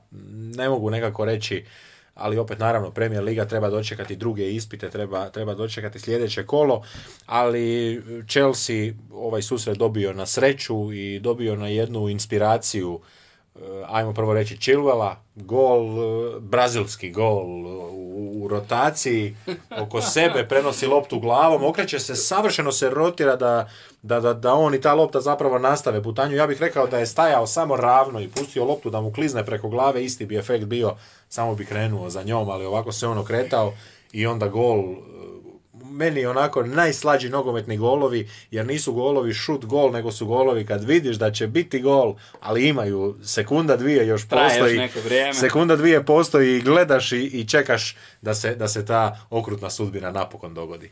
Poveo je West Ham United, Antonio nakon još jedne uh, Mendijeve kaše, to sam te htio pitati. Apropo toga, uh, zašto je ta kaša u nekakvom žargonu uzeta kao nešto loše, valjda, jer od krute materije nastaje nešto kašasto, ali kaša ima i neke svoje benefite, Ali valjda vru- ne samo u ovom vratarskom smislu. Rekao bih da je više do vruće kaše, jer kad je, kad je vruća, Kad je vruća vruća. kaša, onda, onda nije s njom nimalo ugodno. Još Sjedne na, onako- le- na želudac može loše. No, sjedne ona, ofuri ona usta cijela prvo, ali, ali evo, ti si isto slavonac, ja sam ljeta provodio u Slavoniji, pa dobiješ nekad obrok u onoj metalnoj zdjelici. E, vruća kaša u metalnoj zdjelici nije baš najugodnija za prebacivanje i ostalo. Eto, kaše za Mendija, pomogli mu stoperi ispred njega. Chilwell na kraju, igrač koji je okrenuo utakmicu, jedan od, eh, gledao sam baš neki dan malo te plaće u Chelsea, jedan od najplaćenijih nogometaša koji kada je zdrav, koji je, kada je spreman i tekako ima svoje mjesto, pitanje je samo sa dolaskom kukurelje koliko će to često biti i kako će to sve iskombinirati Tuhel. Eh, Razmišljao sam možda o tom golu, ti si rekao brazilskom golu Chilwella za krumpir kola. Gol nije krumpir, sam gol je sam udarac je odlično snalaženje Chilwella, ali onaj prebaše lopte je jedna, Da, mi kada pričamo jedna o- krumpir auto asistencija desetljeća. Kada, kada pričamo o krumpirima, za 2:1. mi, mi, mi mislimo na krumpire u nekuhanome stanju. Ovo je bio jedan pire onako koji nije dobro izgledao, ali ide maslac, ide mlijeko, svašta ljudi stavljaju, malo češnjaka možda. Eventualno grudice su tu nastale, nije bio skroz... eh, Sigurno nije bio tečan, Baršunast. sigurno nije bio totalno baršunast. E, Dobro je Antonio ne samo odigrao, nego je dobro otvorio e, puno pritiska na, na obranu, što i nije nekako njegova uobičajena uloga, ali ovaj puta je odlučio valjda poslušati sve to, e, stišćući naprijed, pa si je dao nekako možda malo zaleta, dao si je malo zraka. A evo, ja ću samo reći, pošto nećemo o sucima, možemo reći prije dvije godine, E, odnosno prije dvije sezone u međusobnom susretu West Hama i Chelsea, West Ham prevaren za jedan crveni karton, a bila je to godina u Sviđa kojoj se je termin prevaren. prevaren za jedan crveni, a bila je to godina u kojoj se Chelsea e, radi, to, radi ta dva boda, radi te pobjede, plasirao na kraju godine na četvrto mjesto, West Ham je bio peti i godina je to nakon koje je Chelsea osvojio ligu prvaka. A, da, puno je, toliko je toga za reći o ovoj utakmici da ćemo to ostaviti za našu e, rubriku reakcije i tamo otvoriti dušu, samo kako smo i obećali imena sudaca, Andy Medley sudac, Jared Gillette u VAR sobi. Ali ovdje Medli će ovdje ponijeti. Ponijeti će, Medli će pripremiti sve, a, a Žilet će samo doći na taj obrok i, i govoriti kako je sve dobro i kako je sve i dalje fino, a niti jednome, niti drugome nije. E, Mene je nekako razočarao Chelsea i zato baš kažem ta njihova pobjeda na silu kako, da ne kažemo samo bezidejni, da se i opisati, ta bezidejnost, e, nisu imali stretch vezne linije, nisu imali ulaske u ni u kakve half space-ove, ništa tu nije postojalo, oni su igrali nekakav onaj tušalovski direktan napad, sipa i to u sredinu i kako prođe, a evo malo da popričamo i o statistici, e, kako zna statistika prevariti, Loftus Cheek za svakoga tko je gledao tu utakmicu je bio možda ipak jedan od lošijih igrača i mislim da je to i realnost. e, Miksan čovjek ove godine već igrao na tri pozicije, a kaže za njega statistika 77 uspješnih dodavanja sa 93% uspješnosti, 70 puta ukupno nosio loptu i 13 puta s loptom napravio progres veći od 10 metara, dakle reklo bi se da je čovjek imao neku značajnu ulogu, ali eto, jednostavno na kraju ove brojke i ova statistika nisu, nisu pokazali sve točno. Chelsea srećom do tri boda, evo kažu ukrali su im tamo nekad ranije pa se sad to vratilo, ali Kompenzacija, stara dobra kompenzacija, ali e, kako se tu, tu osjeća West Ham. O e, svim detaljima, o sucima koji su prevarili, ukrali, o ljudima u crnom, kako ih se voli zvati, pozivam naše slušatelje da i sutra budu uz nas, a mi prelazimo na deveti susret ovoga kola, Brentford Leeds, još jedan 5-2 e, u ovome kolu, s time, ako ćemo povući paralelu između Brightona, gledao sam te obje utakmice, ako ćemo povući paralelu između ta dva a, tima, po mnogo čemu slična tima, tima e, čiji su vlasnici, kao što smo pričali, u najavi sezone, nekadašnji poslovni suradnici, e, dva kluba koja jako vjeruju u analitiku, analitičke modele, koja izvlače apsolutni maksimum od onoga što im je na raspolaganju. Brentford je ovu utakmicu protiv Lica dobio ipak sa dosta manje izraženom dominacijom nego što je to bila ona Brightonova protiv protiv Lestera u dugačkim dijelovima ove utakmice Leeds je e, djelovao kao ekipa koja i diktira igru i koja bi mogla izvući nekakav rezultat, ali e, ih je... ali neće. Ali neće. ali neće. Evo da, da, da se ne rasplaće, ti si rekao da Rale navija za Leeds, pa da se ne rasplaće, ali kažu englezi glass cannon ili stakleni top, eh, da, da je Leeds eh, stakleni top naravno ili ispali iz prve ili ne ispali, ali u svakom slučaju nakon prvoga hica se raspada.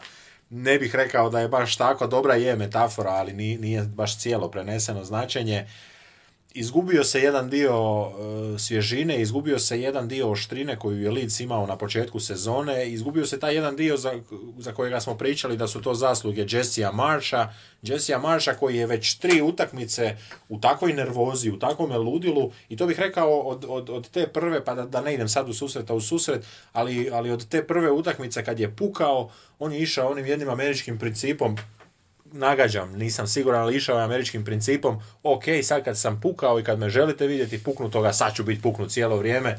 I evo, zadnje dvije partije bez stabilnosti od njega. Ni- nisam siguran, da, i kažem ti, nisam siguran, ne kažem, ne, kažem, ne, ne donosim nikakve konačne sudove, naravno, nego e, igrači su ljudi koji na tom terenu kada žive, rade, kada traje ta utakmica, na njima je taj pritisak i taj pritisak je stvaran. To se, to- o tome je pričao, recimo, Thomas Miller ima jednu e, zanimljivu objavu i objašnjenje toga, ali, ali zašto to kažem? Zato što nogometaši sve gledaju Reci nam. relativno.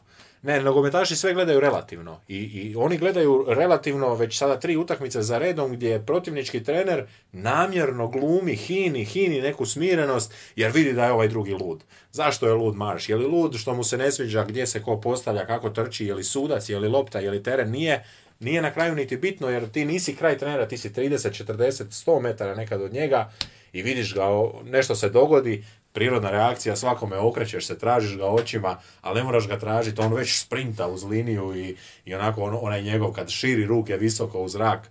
Ne znam, ne znam čemu i ne znam zašto, ali eh, nadam se da za dobrobit lica će eh, sve to Jessijevo ipak ono okrenuti na dobro kada kažu napraviš, zakuhaš to kašu pa je daš drugima da jedu. Ajmo brzo kroz detalje sa ovoga susreta. Christensen je bio out za Leeds, startao je 20-godišnji Cody Drame na poziciji desnoga beka. Igrač koji je prošle sezone odigrao samo tri utakmice, nastavljaju se ti Marshovi problemi sa bekovima.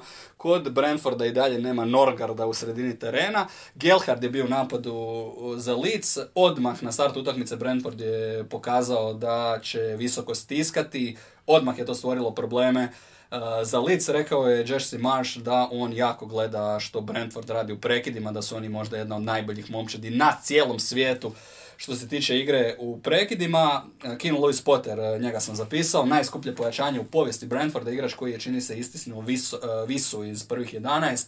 Jedan brzanac, ali momak kojem je dosta falilo brzine, ponajviše u donošenju odluka, ali zato ništa nije falilo nastupu Ivana Tonija, tri pogotka, jedan esterac, slobodan udarac i jedan gol na praznu mrežu nakon izleta licovog vratara, kakva tri gola, kakva tehnika, zapisivao sam samo wow, wow, wow. Tehnika, Hladan, hladan. hladnoća, tako je, Hladan. njuh, ali i njuh i mirnoća, Do, hladan. do, do, do dovršenog posla. Nema, nema, čak ni onako u onim usporenim snimkama na njegovom licu se ne vidi onaj ona, ona mala, ona grimasa kad, kad možda stižeš do te zadnje lopte, e, rekao bih da se to baš vidjelo na Rashfordu kod onoga njegovoga drugoga gola, gdje je on već vidio da ako se dogodi ono što je on i u glavi isprocesirao, da to se događa i da će, taj, da će ta gol šansa doći, Tony je onako to sve riješio mirno kao da svako kolo daje tri gola.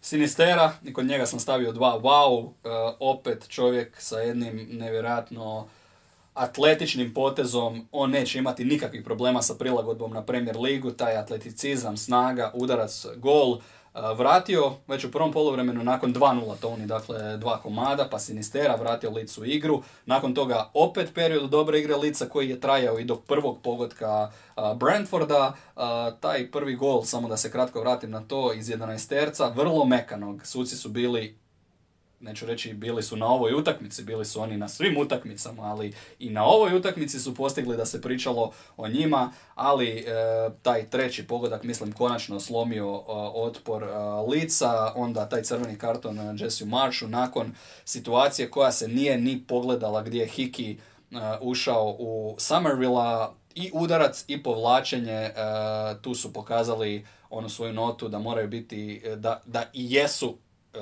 ne samo da imaju moć, nego su i bezobrazni, nisu to išli ni gledati. Rekli su uh, kasnije mnogi, gledao se uh, taj prvi 11 na utakmici taj 11 za Brentford, a ovo je bilo možda čak i, ze- i žešće, ona je bio malo mekši, ovo se nije niti gledalo, to je izludilo marša i onda ipak uh, jedan mini, mini povratak na jedna mala vrata utakmicu lica, zabili za 3-2, no poslije toga još dva pogotka potpuno otvorenog lica, Glass Cannon, kraj priče. Tvoj omiljeni Joane Visa opet poentirao. Imam za dodati samo da je Tyler Adams iz momčadi lica bio vrlo aktivan, vrlo dobar, kreirao pet e, šansi, kreirao pet šansi za udarce, a od e, statistika jedna koju nisam spomenuo na početku, a trebao sam samo 17.000 navijača, ali puni kapacitet e, stadiona Brentforda, najmanje duplo najmanje, rekao bih, u cijelome kolu, ali druga stvar koja je možda malo bolje sve pokazala, posjed je bio debelo na strani Lica, Lic je imao 520 dodavanja,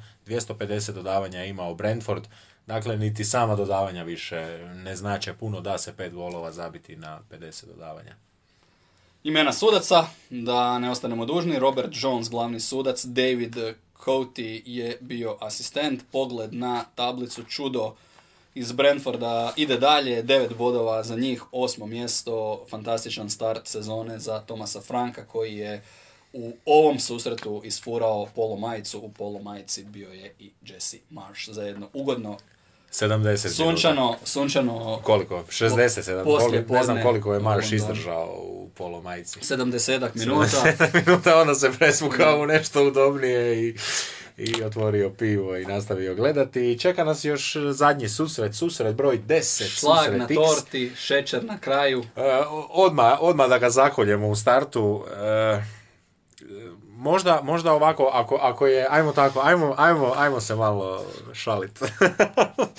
ako je bio dogovor, ako je bio dogovor, Koprcaš se jer je bivša našla nema veze, nema veze. dečka, Ako- dobro ide, Neka novi joj ide. posao možda, Samo da ispadne iz promaknuće. E, ako je bio dogovor u subotu, ako je bio dogovor, kad je bio dogovor u subotu oko 10 ujutro, Onaj konf- dogovor dečki, konferencijski, su- sutra, konferencijski, po- ne, ne, du 10 ujutro, subotnji dan kreće, ajmo reći, ajmo reći, kažu, ajmo biti najgori mogući za ove tamo ne znam ko je uopće. Je li, Gospodin je li, Riley je li koji Webb? odlazi. Ko je? Howard Webb Webb? nije, Webb tek dolazi. On će tek biti predsjednik Ali sindikata. mnogi kažu nakon, uh, a mogu ti ovako iz glave nabrojati tri odluke za United. uh, Nema veze, nema veze. Ali kažu, dolazi Ajmo. Howard Webb, vraćaju se ona vremena. Vraćaju se, vraćaju se apsolutno. vremena. United je E, taj koji će profitirati. Ali ajmo reći, zove ih e, i zove web. Ajde, Jer recimo. znaju ovi suci tko dolazi, tko će biti šef. Ajde, Počelo je recimo- lagano ulizivanje Da, da, ali, ali kaže web, ajde kao, dečki, gledajte, e, želimo izjednačiti utrku u top 6. To je nekakva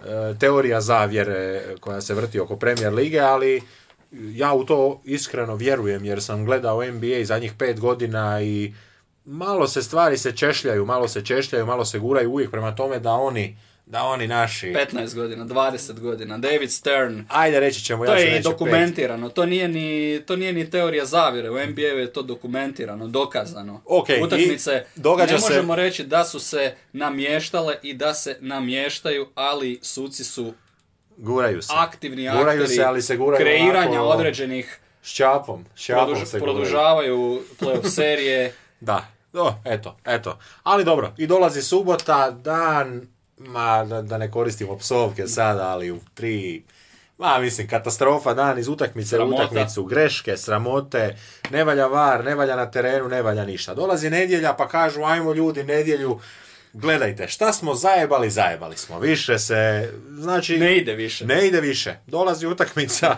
dolazi utakmica Brighton Leicester, pa se vidi da se može, možda još nešto malo, ali Ali, znaš, Brent, ali Brighton je dobio 5-2, da, pa da, su da, tu da. malo... Da, to je, to je bilo dobro. radara. Da, velika je to pobjeda, ne može tu sudac utjecati i onda ono kažu, ako je i bila greška, bila je slučajna, evo ti ga, braco.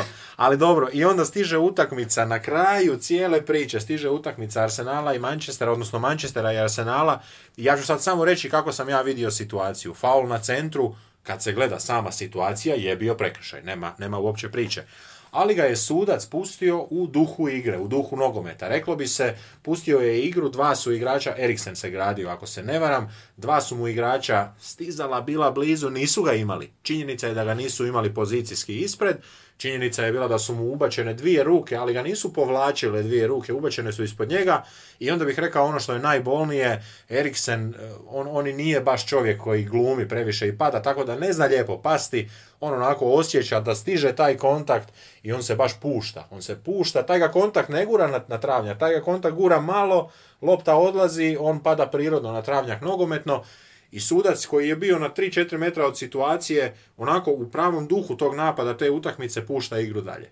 I gdje, I gdje je sada greška naša Sučeva, Manchesterova, Arsenalova, ne postoji. Greška je samo u ovome šugavome sustavu toga njihovoga vara, jer što je sudac drugo mogao doći do onoga ekrana i reći ne, ovo uopće nije prekršaj. To je poluprekršaj, ali zna se zašto je pušten. Eto. Toliko smo puta čuli, e, to nam lagano i na nos izlazi u kojoj situaciji bi se trebao aktivirati VAR. Rekli su samo kada je clear and obvious. Čista i očigledna pogreška. Slušao sam u analizi utakmice u Skyovom studiju, bili su Roy Keane, bio je e, Jimmy Floyd Hasselbank, koji je rekao to nije prekršaj. A što To nije prekršaj, A što ja je sam- rekao Roy Keane? I pazi ovo, Roy Keane na to nije imao odgovor. Nije imao odgovor da to je prekršaj. Pa Na, Roy- pitanje, na direktno pitanje Royu Keanu je li to, je prekršaj, je li to prekršaj, Roy Keane kaže ako je prekršaj to je nevjerojatno mekano. To u moje vrijeme nije prekršaj. Roy Keane Jimmy Floyd Hasselbank kaže ljudi to nije faul. To nije faul, kaže i objašnjava. Nije čovjek koji je tu došao biti u nečijem kutu, on to objašnjava analitički, on to objašnjava kao igrač. On kaže, e, ljudi, dopušteno je ući u kontakt s igračem. Nije svaki kontakt, Roy Keane je rekao e, da je protiv Martinellija išlo to što nije dirao loptu, ali Hasselbank kaže, nije nužno igrati loptom.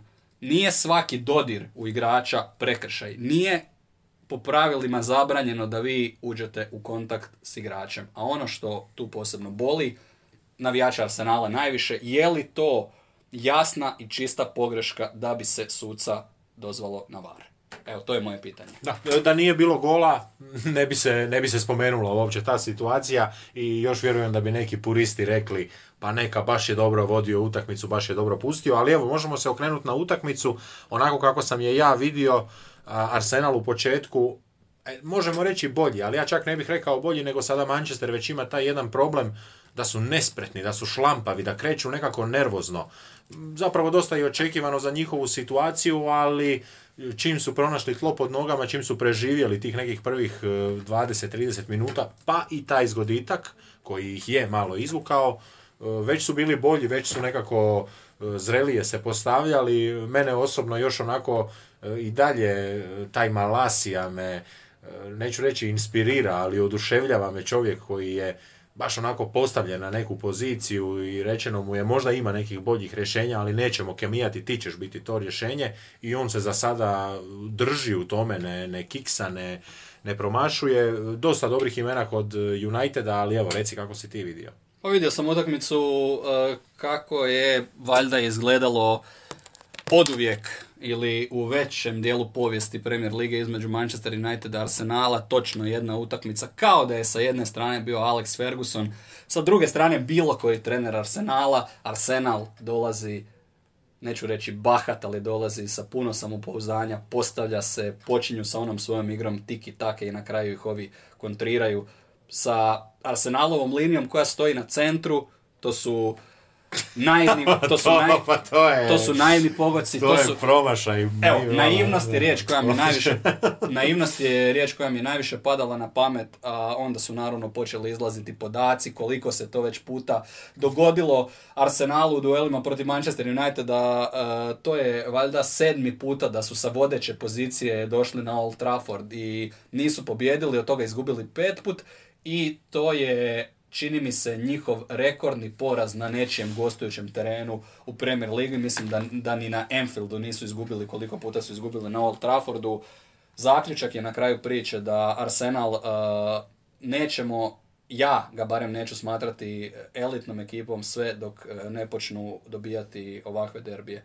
Jer je to ekipa koja je ponovno pokazala da se na prvi znak nedaća, bolno raspada... Je, bolno je što su nestali. Bolno je što Da. su nestali, bolno je A što... u većem dijelu utakmice što si ti rekao su zapravo bili bolja momčad. Malo sam se šaltao sa arene na Sky i Gary Neville je u drugom poluvremenu do izjednačenja Arsenala jedno deset puta ponovio da je Arsenal bolja momčad, da Arsenal dominira, da, da su gotovo deklasirali u samoj igri Manchester United, izjednače. Uh, E, ali i onda, su, onda su imali jedan metak i svi su stoperi stavili noge jedni preko drugih da, da s jednim metkom mogu svim stoperima propucati stopalo. E, mi smo pričali... kumovao, kumovao Arteta. Uh, Marteta je glavni krivac za mene, tu nema... Ako netko postavlja liniju obrambenu i, i striktno ju postavlja, ajmo reći da postoje 3-4 različite visine te linije, kad neko kaže postavka 4, to može biti samo trener, to ne može biti igrač koji će to odlučiti, a e, naći ću i poslušati ću našu prvu epizodu podcasta sa Manchester Unitedom i sa njihovom postavom, jer ja mislim da smo već tada rekli za Markusa Rashforda, Gledaj, Rashford United je neko, se, neko vrijeme se, igrao potvrđujem. i, i, i ta- tako užitak za, za, evo ja ću sebe sad isključiti iz te priče, ali užitak za navijače Manchester Uniteda i to ne trenutak gola, nego onaj trenutak kad se Rashford namješta i kada vidite da i, i Bruno Fernandes i Eriksen da ga gledaju, da ga gledaju, da ga čekaju, on kada krene sam i kada ta lopta ispadne iz, iza linije, to je onaj trenutak kad, kad adrenalin stiže u tom momentu jer znaš da se sprema nešto dobro, jer znaš da taj momak to u većini slučajeva pozitivno rješava. Još samo jedna rečenica o Arsenalu, onda i koja svakako u pobjednicima Unitedu, momentum je na njihovoj strani. Arteta prilikom rezultata eh, 2-1 za United, eh, dakle 60. Saka izjednačio, 6 minuta kasnije eh, pogodak Rashforda, ali nisam vidio čemu, čemu panika, čemu potreba da se u tom trenutku naprave za mene suicidalni potezi. On vadi Odegarda, Lokongu i Zinčenka, dakle praktično veznjaka i beka i ubacuje Emila Smitha Roa, Vieru i Enketija i onda nastaje jedna nevjerojatna gužva i konfuzija. Previše igrača Arsenala je naprijed, gubi se uh, ta posloženost momčadi, gubi se, gubi se složenost linija, a, gubi se sve ono što je e, tako lijepo slagao a, Arteta i Arsenal u toj završnici utakmice izgleda a, totalno bezglavo, to koristi United. A za United to je četvrta pobjeda u nizu, to je novi veliki test kojeg su položili i to je u svakom slučaju privuklo i našu pozornost. United nam je sada malo ipak i gledamo malo drugčim svjetlom. Ono što mene zanima, je li to opet momčad kao što je bilo kod, u jednom periodu kod Olea, je li to opet momčad koja najbolje funkcionira kao jedna kontraška momčad? I koliko daleko može kontraška momčad, koliko će vremena trebati da to opet bude razotkriveno, Čak bih rekao da, da to nije niti u ovome susretu e, toliko baš sad isplivalo ili toliko izašlo, e, već se... Pa već dobro, se- ali ti golovi su iz, E, ali oni iz su- kontranapada, iz potpuno otvorenog arsenala, tu je naravno Rashford kralj, tu je Ma, Rashford vi, više bog, ja gledam, e, tu je oni su- Fernandes, oni su, bog. dobili e, Southampton i Leicester su oni dobili 1-0, ali nije do 1-0. Više je do činjenice da su oni nakon postignutoga gola počeli igrati bunker. Sad tu se može sad raspravljati što je bunker, što nije, ali oni su se branili. Pa i ovdje su se protiv. Leicestera 60 minuta, protiv Southamptona su se branili jedno cijelo poluvrijeme. Oni su se branili, oni su se buksali. E, Doći ćemo opet do točke kad će im se taj dio spočitavati, da možda zabijaju premalo, premda pobjeđuju ili da ne pobjeđuju dovoljno uvjerljivo. E, To je, to je ta njihova kletva toga e, modernoga nekakvoga nogometnoga kluba koji sam gradi taj svoj duh, odnosno prepisuje tamo iz e, bilježnice, ne znam, Roya Kina i Sir Alexa Fergusona ključne riječi motivacije, ali, ali dolazi do toga, ono što će njih veseliti su te pobjede, e sad će se oni morati u toj svojoj dignutoj novoj formi ipak malo pronaći i sa sigurnošću igrati neke utakmice, jer ovo nije bilo sigurno, ovo je bila dobra pobjeda, ali nije bila, nije bila dominantna, nije bila pobjeda poput Chelseave koji je odigrao treš utakmicu, ali je, ali je cijelo vrijeme pobjeđivao i držao, držao taj primat u igri. United koji je već na Old Traffordu dobio dva velika derbija, koji sa gol razlikom 8-8 drži peto mjesto i 12 bodova. Time smo došli do kraja ove naše epizode, a najavili smo već da naše reakcije i našu rubriku Mercato možete najvjerojatnije sutra, dakle u srijedu u večernjim satima također očekivati. Pa pozdrav do tada, a pozdrav i tebi i zahvala tebi Daniele. Bog, bog.